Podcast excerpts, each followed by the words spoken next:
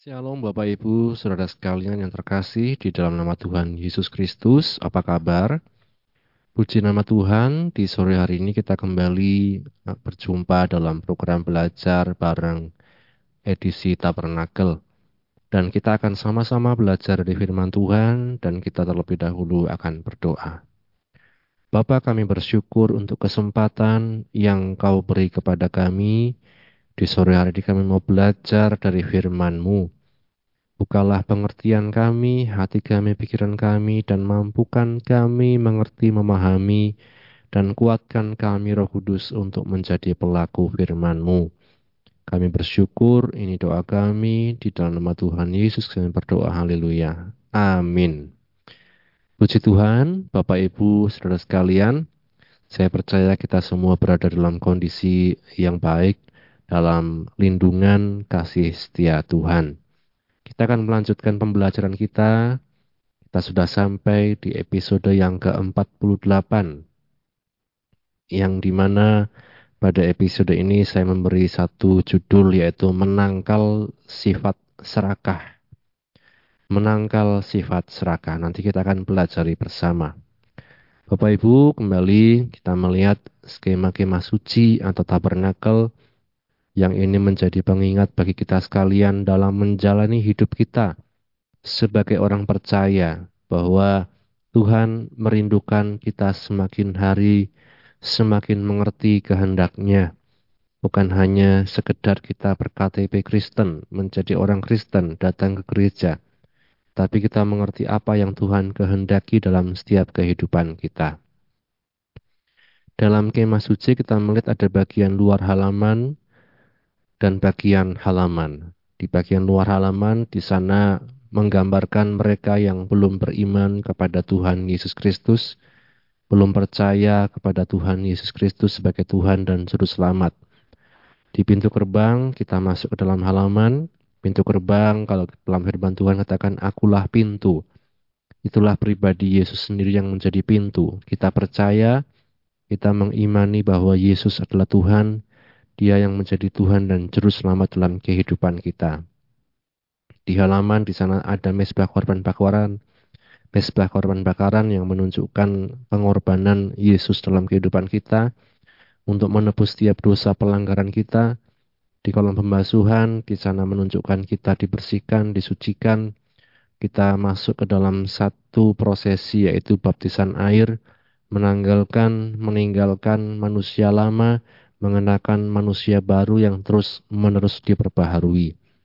Jadi kalau kita pikir orang sudah dibaptis apakah bisa kembali uh, jatuh dalam dosa? Kita melihat bisa, Bapak Ibu, Saudara sekalian.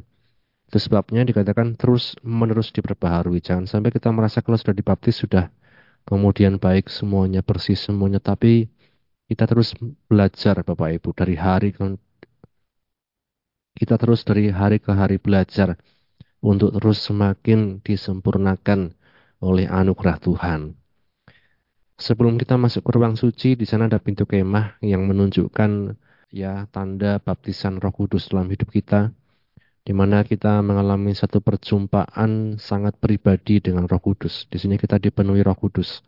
Jadi Bapak Ibu Saudara sekalian ini satu proses yang menguatkan kita menjadi penanda dan juga menguatkan kita untuk hidup di dalam kekudusan di ruangan suci di sana ada tiga alat meja roti pertunjukan atau meja roti sajian, pelita emas dan mesbah dupa. Meja roti sajian menunjukkan adanya satu kehidupan yang dipenuhi oleh firman Tuhan. Roti adalah makanan bagi manusia jasmani kita, dan firman Tuhan adalah makanan bagi manusia rohani kita, manusia batiniah kita. Kita tidak akan mampu kuat dalam hidup ini tanpa kita makan. Demikian juga dalam kehidupan kita sebagai orang percaya dalam menghadapi berbagai macam ujian iman dan lain sebagainya, hanya firman Tuhan yang menguatkan kita. Pelita emas ini harus terus menyala, ya. Nyalanya adalah ketika kita ada bersama dengan Roh Kudus dalam pimpinan Roh Kudus. Yang Roh Kudus juga digambarkan dengan api Demikian juga kita dalam hidup ini, kita bisa menjadi terang ketika ada firman dan roh kudus yang memimpin dalam kehidupan kita. Mesbah dupa melambangkan satu kehidupan doa dan penyembahan seperti doa seperti dupa yang dinaikkan terus-menerus menjadi bau yang menyenangkan di hadapan Tuhan. Kita pun Bapak Ibu Saudara sekalian, tidak hanya berdoa dan menyembah saat ada ibadah atau persekutuan doa, tapi dalam setiap yang kita lakukan sejatinya kita sedang menyembah Tuhan. Lewat hidup kita, lewat kerja kita, lewat sekolah, kuliah kita, kita sedang dalam satu penyembahan kepada Tuhan. Pintu tirai menjadi pembatas antara ruang suci dan ruangan maha suci. Pintu inilah yang uh, terbelah ya ketika Yesus tersalib Pintu tirai di bait suci terbelah dari atas sampai ke bawah. Pintu yang begitu kuat yang menandakan pembatas pemisah antara manusia dengan Tuhan. Ya, hanya imam besar yang boleh masuk dalam ruangan maha suci, tetapi oleh korban Kristus kita juga orang percaya yang beriman dalam Yesus dilayakkan untuk sampai kepada Bapa, masuk ke dalam hadiratnya yang di sana dilambangkan tabut perjanjian, ya relasi yang intim dengan Bapa di surga. Inilah gambaran kehidupan kita sebagai orang percaya, sebagai orang Kristen bahwa kita tidak hanya beribadah setiap minggu, tapi kita mau terus untuk mengerti kehendak Tuhan, mau terus untuk dibentuk oleh firman Tuhan. Ya, Bapak Ibu Saudara sekalian. Di Rabu yang lalu kita belajar tentang Roh Allah sebagai sumber segala kreativitas. Roh Allah sumber segala kreativitas. Dalam Keluaran 35 ayat 30 di sana dikatakan, Berkatalah Musa kepada orang Israel, Lihatlah Allah telah menunjuk Besaleel bin Uri bin Hur dari suku Yehuda dan telah memenuhinya dengan roh Allah, dengan pengertian, keahlian, dan pengetahuan dalam segala macam pekerjaan. Kemudian ayat 34, dan Tuhan menanam dalam hatinya dan dalam hati Aholiab bin Ahisamak dari suku Dan kepandaian untuk mengajar. Kita lihat kemudian di ayat 35, ia telah memenuhi mereka dengan keahlian untuk membuat segala macam pekerjaan seorang tukang, pekerjaan seorang ahli, Pekerjaan seorang yang membuat tenunan yang berwarna-warna dari kain ungu tua, kain ungu muda, kain kirmizi, dan lenan halus, dan pekerjaan seorang tukang tenun, yakni sebagai pelaksana segala macam pekerjaan dan perancang segala sesuatu. Kita lihat di sini Bapak Ibu, dari mana sumber kepandaian, sumber kreativitas mereka, dikatakan ketika roh Allah memenuhi Besaleel, dan Aholiab. Maka dapat dikatakan roh Allah ini menjadi sumber kreativitas, sumber segala keahlian, pengertian, dan pengetahuan, bahkan mampu membuat manusia merancang dan melaksanakan apa yang dirancangkannya. Ya. Dalam kita hidup sebagai manusia, Bapak Ibu, dari hari demi hari, dalam dunia ini pendidikan formal atau pendidikan lewat jalur misalnya akademis, kuliah, sekolah semua menawarkan berbagai macam ajaran tentang kreativitas. Itu tentu memang wajar dan tidak salah. Tetapi kita patut juga menyadari bahwa roh Allah adalah sumber dan guru kreativitas yang sejati di dalam setiap kehidupan kita. Maka kita dapat melihat ada orang-orang yang tidak terdidik secara pendidikan formal, tetapi mereka bisa luar biasa di bidangnya masing-masing. Dalam bermain musik, dalam memasak, dalam merencanakan, dalam merancang bangunan, ya. Kalau kita pikir orang-orang di pedesaan, Bapak Ibu, tanpa pendidikan formal, mereka bisa membangun rumah yang begitu kuat dan lain sebagainya.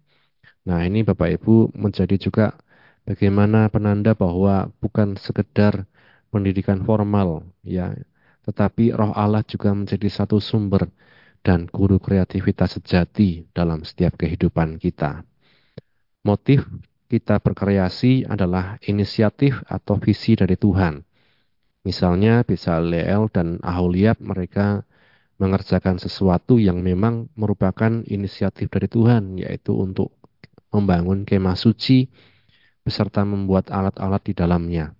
apa kehendak Tuhan dari pembangunan kemah suci yaitu agar umat Israel dapat beribadah. Mereka dibebaskan dari Mesir untuk beribadah kepada Tuhan. Yang kedua untuk memuliakan Tuhan. Jadi bukan nama Besaleel, bukan nama Aholiab yang dimuliakan, tetapi dikatakan untuk kemuliaan nama Tuhan. Yang ketiga adalah sebagai sarana untuk saling berkolaborasi. Jadi Bapak Ibu, inilah bagaimana satu sama lain merendahkan egonya masing-masing, mau bekerja sama, melakukan bagiannya, kemudian mau bekerja sama untuk kepentingan bersama, seperti yang kita pelajari di waktu yang lalu. Lebih dari sekedar ingin membuat atau mengerjakan sesuatu, mari kita terlebih dahulu rindu untuk terus dipenuhi oleh Roh Kudus. Sebab kita melihat Roh Kudus ini sumbernya Bapak Ibu. Perbedaan seorang sering kali secara signifikan terlihat ketika dia dipenuhi oleh Roh Kudus. Bagaimana cara pandang dia, bagaimana dia berkreasi dan lain sebagainya, motivasi hidupnya dan lain sebagainya. Nah, kita lihat ini penting dalam kehidupan kita sebagai orang percaya untuk kita berinteraksi dengan Roh Kudus bahkan dipenuhi oleh Roh Kudus hari demi hari. Ya, Bapak Ibu Saudara sekalian, saat ini kita akan masuk dalam satu judul yaitu menangkal sifat serakah. Menangkal sifat serakah. Kalau kita baca kelanjutan dari pelajaran kita di Keluaran pasal 36. Ya, Bapak Ibu Saudara sekalian, di Keluaran pasal 36 di ayat yang ketiga di sana dikatakan mereka menerima dari Musa seluruh persembahan khusus yang telah dibawa oleh orang Israel untuk melaksanakan pekerjaan mendirikan tempat kudus. Tetapi orang Israel itu masih terus membawa pemberian sukarela kepada Musa tiap-tiap hari. Selanjutnya di ayat 4 dan 5, dan segala orang ahli yang melakukan seluruh pekerjaan untuk tempat kudus, datanglah masing-masing dari pekerjaan yang dilakukannya dan berkata kepada Musa, rakyat membawa lebih banyak dari yang diperlukan untuk mengerjakan pekerjaan yang diperintahkan Tuhan untuk dilakukan. Ya, berbahagia setiap kita yang baca dan mendengar dan juga yang melakukan firman Tuhan. Kita melihat Bapak Ibu Saudara sekalian dalam satu tahapan ketika mereka sedang bekerja mengerjakan uh, kemah suci, kita melihat ada satu titik di mana bangsa Israel ini terus membawa persembahan sukarela untuk pembangunan bait suci tersebut. Dan kita lihat sampai para ahli mengatakan bahwa rakyat membawa lebih banyak dari segala yang diperlukan untuk mengerjakan pekerjaan yang diperintahkan Tuhan. Bapak Ibu kalau kita lihat secara lengkap di ayat selanjutnya, di ayat yang ke-6, keluaran 36 ayat 6, Lalu Musa memerintahkan supaya dimaklumkan di mana-mana di perkemahan itu demikian. Tidak usah lagi orang laki-laki atau perempuan yang membuat sesuatu menjadi persembahan khusus bagi tempat kudus. Demikianlah rakyat itu dicegah membawa persembahan lagi. Sebab bahan yang diperlukan mereka telah cukup untuk melakukan segala macam pekerjaan itu bahkan berlebih. Ya. Lalu kita melihat di sini akhirnya sampai di stop keinginan kerinduan rakyat membawa persembahan mereka baik, mereka luar biasa tapi sudah berlebih dan di stop. Dari sini kita belajar Bapak Ibu Saudara sekalian satu hal yang sederhana yaitu dari titik pandang para ahli. Para ahli yang mengatakan rakyat membawa lebih banyak dari yang diperlukan untuk mengerjakan pekerjaan yang diperintahkan Tuhan untuk dilakukan ya. Kita melihat para ahli ini tidak serakah. Para ahli ini tidak kemudian mengambil bagian yang berlebih tersebut ya. Kadang kalau kita melihat di era sekarang bagaimana sering kali manusia punya sifat serakah. Serakah kekuasaan, serakah harta, serakah hal-hal yang tidak baik ya serakah hal-hal yang mungkin itu dianggap dapat memperkaya dirinya dan lain sebagainya, dianggap sebagai keuntungan. Nah, kita melihat para ahli ini, Bapak Ibu, mereka tidak serakah. Mereka mengatakan pada Musa, rakyat membawa lebih banyak dari yang diperlukan. Sudah cukup. Akhirnya Musa mengatakan pada seluruh rakyat cukup, sudah selesai. Nah kita melihat sifat inilah yang patut juga kita teladani Bapak Ibu Saudara sekalian. Kalau kita sudah mendapatkan dari Tuhan, tidak perlu kita inginkan, wah saya mau lagi lebih, lebih, lebih gitu ya. Kadang sifat serakah ini yang membuat kita sering kali bisa jatuh dalam dosa. Nah, maka serakah dalam pengertiannya, kalau saya melihat kamus besar bahasa Indonesia, KBBI dikatakan, selalu hendak memiliki lebih dari yang dimiliki. Selalu hendak memiliki lebih dari yang dimiliki. Kata lainnya yaitu loba, tamak, rakus. Nah, ini jangan sampai kita ya kadang bisa melihat ya misalnya anak kecil diberikan permen satu, yang lain juga satu. Kadang bisa minta, saya mau dua, saya mau tiga. Padahal semua jatahnya satu-satu, misalnya seperti itu. Maka dari kecil pun kita mendidik agar tidak serakah. Ya. Nah ini Bapak Ibu sekalian, ketika kita memiliki sifat serakah, ya bisa seperti para koruptor itu ya. Sudah memiliki mungkin gaji yang besar, tetapi merasa tidak cukup, mau lebih, mau lebih. Akhirnya mereka terkena kasus dan lain sebagainya. Kalau kita melihat dalam kisah-kisah Alkitab ada beberapa kisah. Misalnya kisah Akan. Akan di Yosua pasal 7. Kita melihat kisah Akan di Yosua pasal yang ke-7. Di sana setelah bangsa Israel mengalahkan Yeriko, maka justru ada dosa, ya. Yosua 7 ayat 1, tetapi orang Israel berubah setia dengan mengambil barang-barang yang dikhususkan, maksudnya untuk ditumpaskan, untuk dibakar, untuk dimusnahkan. Karena Akan bin Karmi bin Zabdi bin Serah dari suku Yehuda mengambil sesuatu dari barang-barang yang dikhususkan itu, lalu bangkitlah murka Tuhan terhadap orang Israel. Akibatnya Bapak Ibu kalau kita baca secara lengkap di pasal 7 ini ada uh, satu tempat namanya Ai. Satu tempat yang sangat kecil bila dibandingkan dengan Yeriko. Tapi ketika bangsa Israel menyerang Ai, justru bangsa Israel kalah. Karena apa? Dikatakan ada dosa. Ya.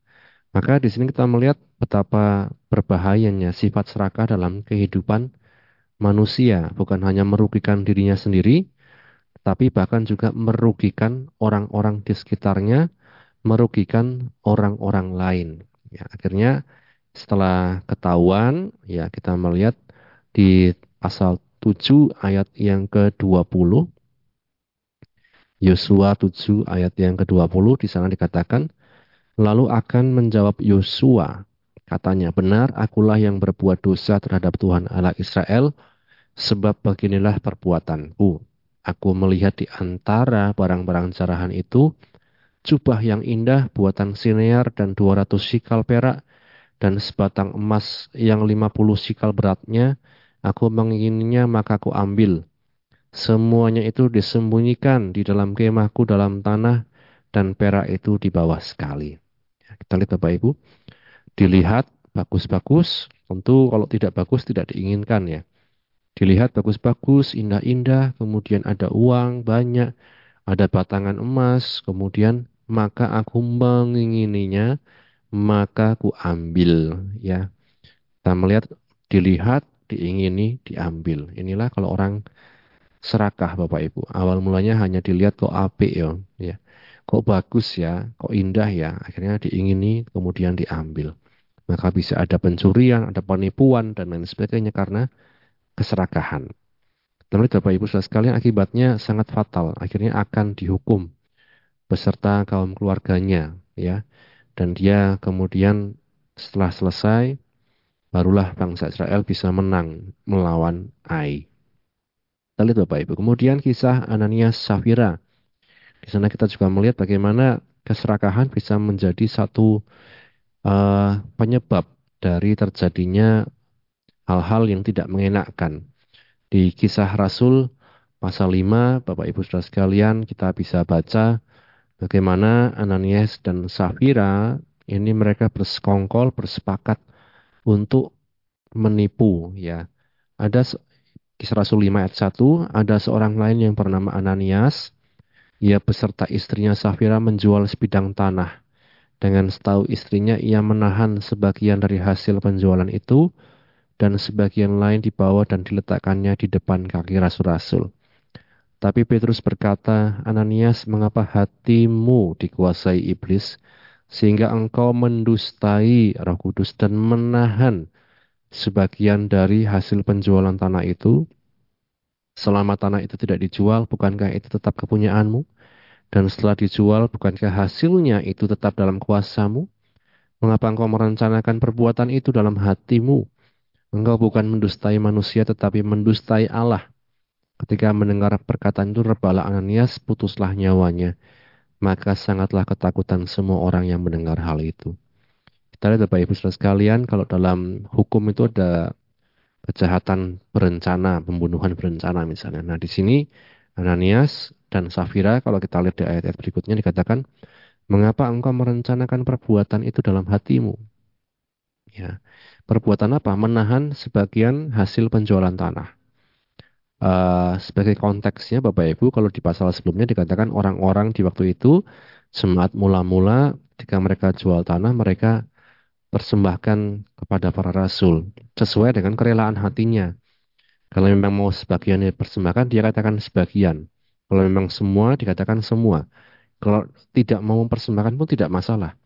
Masalahnya di konteks Ananias dan Safira, Ananias mengatakan bahwa itu semuanya ya Dikatakan, mengapa engkau menahan sebagian dari hasil penjualan itu? Dikatakan kalau tadi Bapak Ibu urutannya, mengapa hatimu dikuasai iblis?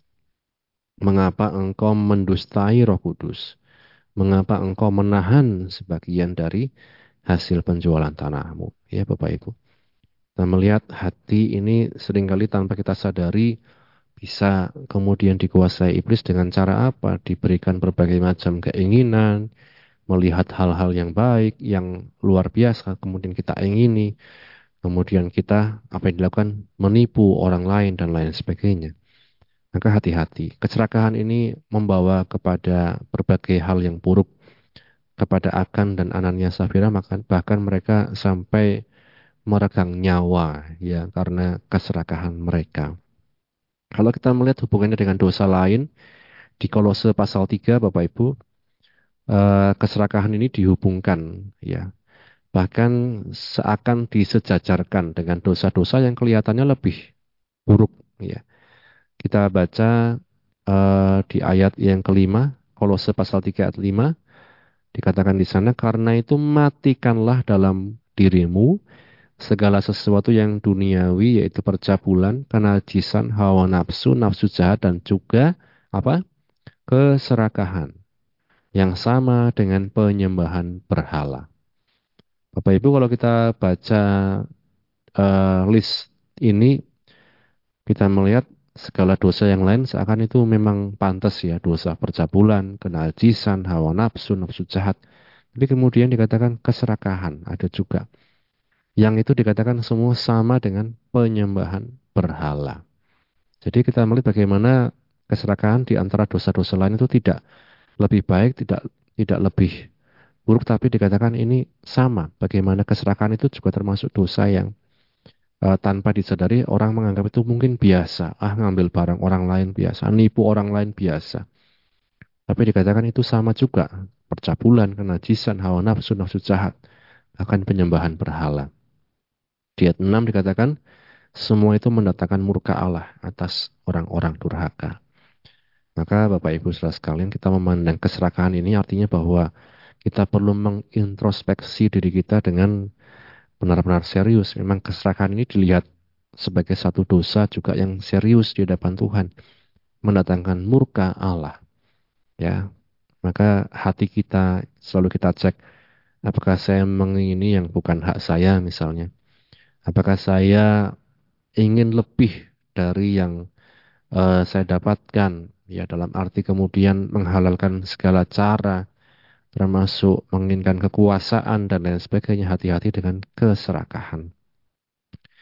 Bagaimana menangkal keserakahan? Kalau kita lihat kisah Akan, Ananias dan Safira tadi, mereka diawali dengan ketidakjujuran. Ya, hmm, hatinya dikuasai iblis, mereka melihat barang yang baik-baik disimpan ya oleh akan di satu tempat tersembunyi. Kalau Anania Safira mereka berbohong, menahan sebagian. Akhirnya terjadi yang tidak baik. Artinya Bapak Ibu menangkal keserakahan salah satunya dengan jujur. Jujur tentang keuangan misalnya dengan suami, istri, terlebih dengan Tuhan. Ya, kita dididik misalnya dengan perpuluhan, ada persembahan, persembahan khusus, persembahan tatangan dan lain sebagainya misalnya Bapak Ibu. Sebenarnya kita dididik untuk apa? Untuk jujur dalam hidup ini. Persepuluhan misalnya Bapak Ibu Saudara sekalian, kalau kita beriman kepada Tuhan, persepuluhan itu bukan untuk menarik berkat Tuhan lebih besar, bukan. Tetapi melatih kejujuran kita, salah satunya. Bagaimana dari segala yang kita dapatkan, kita akui itu dari Tuhan. Ya, salah satunya dengan kita mengembalikan persepuluhan dari segala yang kita dapatkan. Yang kedua, kita melihat bisa merasa cukup. Bisa merasa cukup. Tercantum juga dalam doa Bapa kami. Ya, ini doa yang sangat luar biasa Bapak Ibu Saudara sekalian doa Bapa kami. Maka diajarkan oleh Tuhan Yesus. Di uh, Matius pasal 6 ayat yang ke-11 di sana dikatakan apa? Berikanlah pada kami berikanlah kami pada hari ini makanan kami yang secukupnya. Secukupnya tidak berlebih-lebihan. Berikanlah kami pada hari ini makanan kami yang secukupnya. Jadi dari awal Tuhan uh, mengajar pada murid-muridnya kalau minta secukupnya. Sebab kalau berlebihan kadang mendatangkan banyak sekali ya hal-hal yang tidak mengenakan, tidak baik.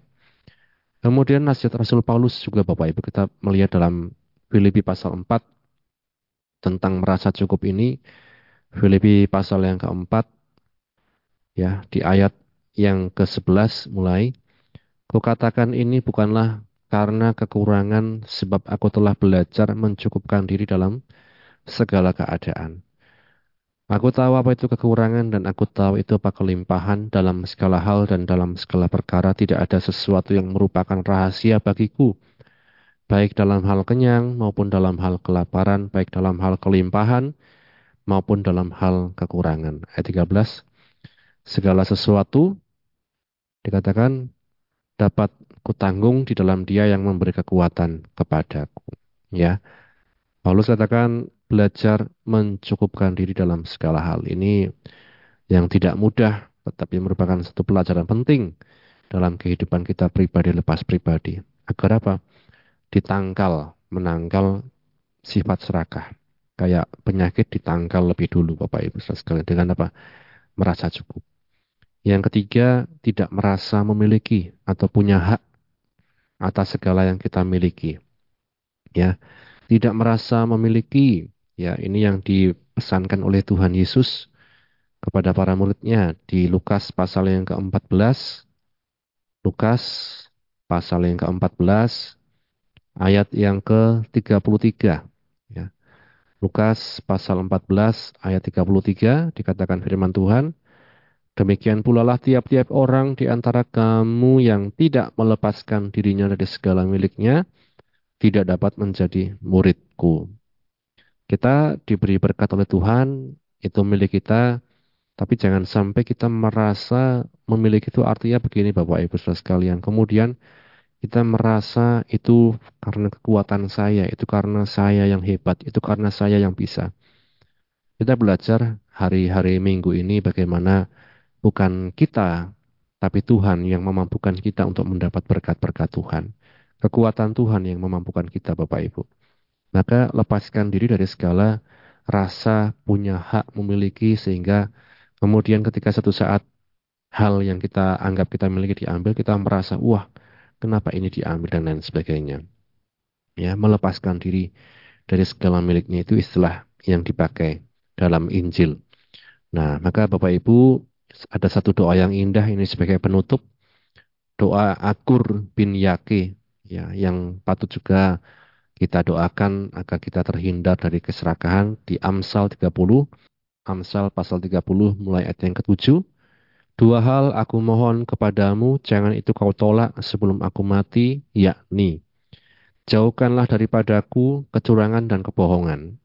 Jangan berikan kepadaku kemiskinan atau kekayaan Biarkanlah aku menikmati makanan yang menjadi bagianku, supaya kalau aku kenyang aku tidak menyangkalmu dan berkata siapa Tuhan itu, atau kalau aku miskin aku mencuri dan mencemarkan nama Allahku. Amin Bapak Ibu Saudara sekalian. Bisakah kita menaikkan doa ini? Atau kita pengennya Tuhan aku pengen kaya, super kaya, supaya aku bisa ini, ini, itu. Ya. Aku bin yakin dikatakan biarkan aku menikmati makanan yang menjadi bagianku. Kalau dalam doa Bapa kami dikatakan berikanlah kami makanan kami yang secukupnya. Maka sifat serakah bisa terjadi pada setiap kita Bapak Ibu. Dalam hal apa pun. Tapi mari kita belajar untuk terlebih dahulu menangkalnya dengan apa? Jujur, kemudian apa? Belajar mencukupkan diri, dan juga dikatakan apa? Tidak merasa memiliki. Ya, dalam arti kita mengakui semua itu dari Tuhan. Kiranya firman Tuhan menjadi berkat untuk kita sekalian. Mari sama-sama kita berdoa. Bapak kami bersyukur untuk firman-Mu yang telah kami baca, kami dengar, kami renungkan. Menolong kami untuk mengerti, memahami, dan menjadi pelaku firman-Mu. Menjauhkan kami dari sifat serakah. Mampukan kami hidup di hadapan-Mu dengan kejujuran, merasa cukup, dan juga tidak merasa memiliki dalam arti kamilah yang punya hak atas semua yang ada pada kami. Tapi ajar kami menyadari bahwa Engkaulah yang memampukan kami ya Tuhan. Engkaulah yang menguatkan kami dan Engkaulah sumber segalanya dalam hidup kami. Berkatilah anak-anakmu dalam tiap pertemuan mereka yang sedang Tuhan mendengarkan firman ini. Engkau yang menolong dalam tiap apa pun Tuhan yang menjadi pergumulan setiap anak-anakmu. Kami bersyukur, akhirnya kami tutup Tuhan. Program kami di sore hari ini hanya di dalam nama Tuhan Yesus yang berdoa. Haleluya. Amin. Puji nama Tuhan, Tuhan Yesus memberkati kita sekalian. Amin.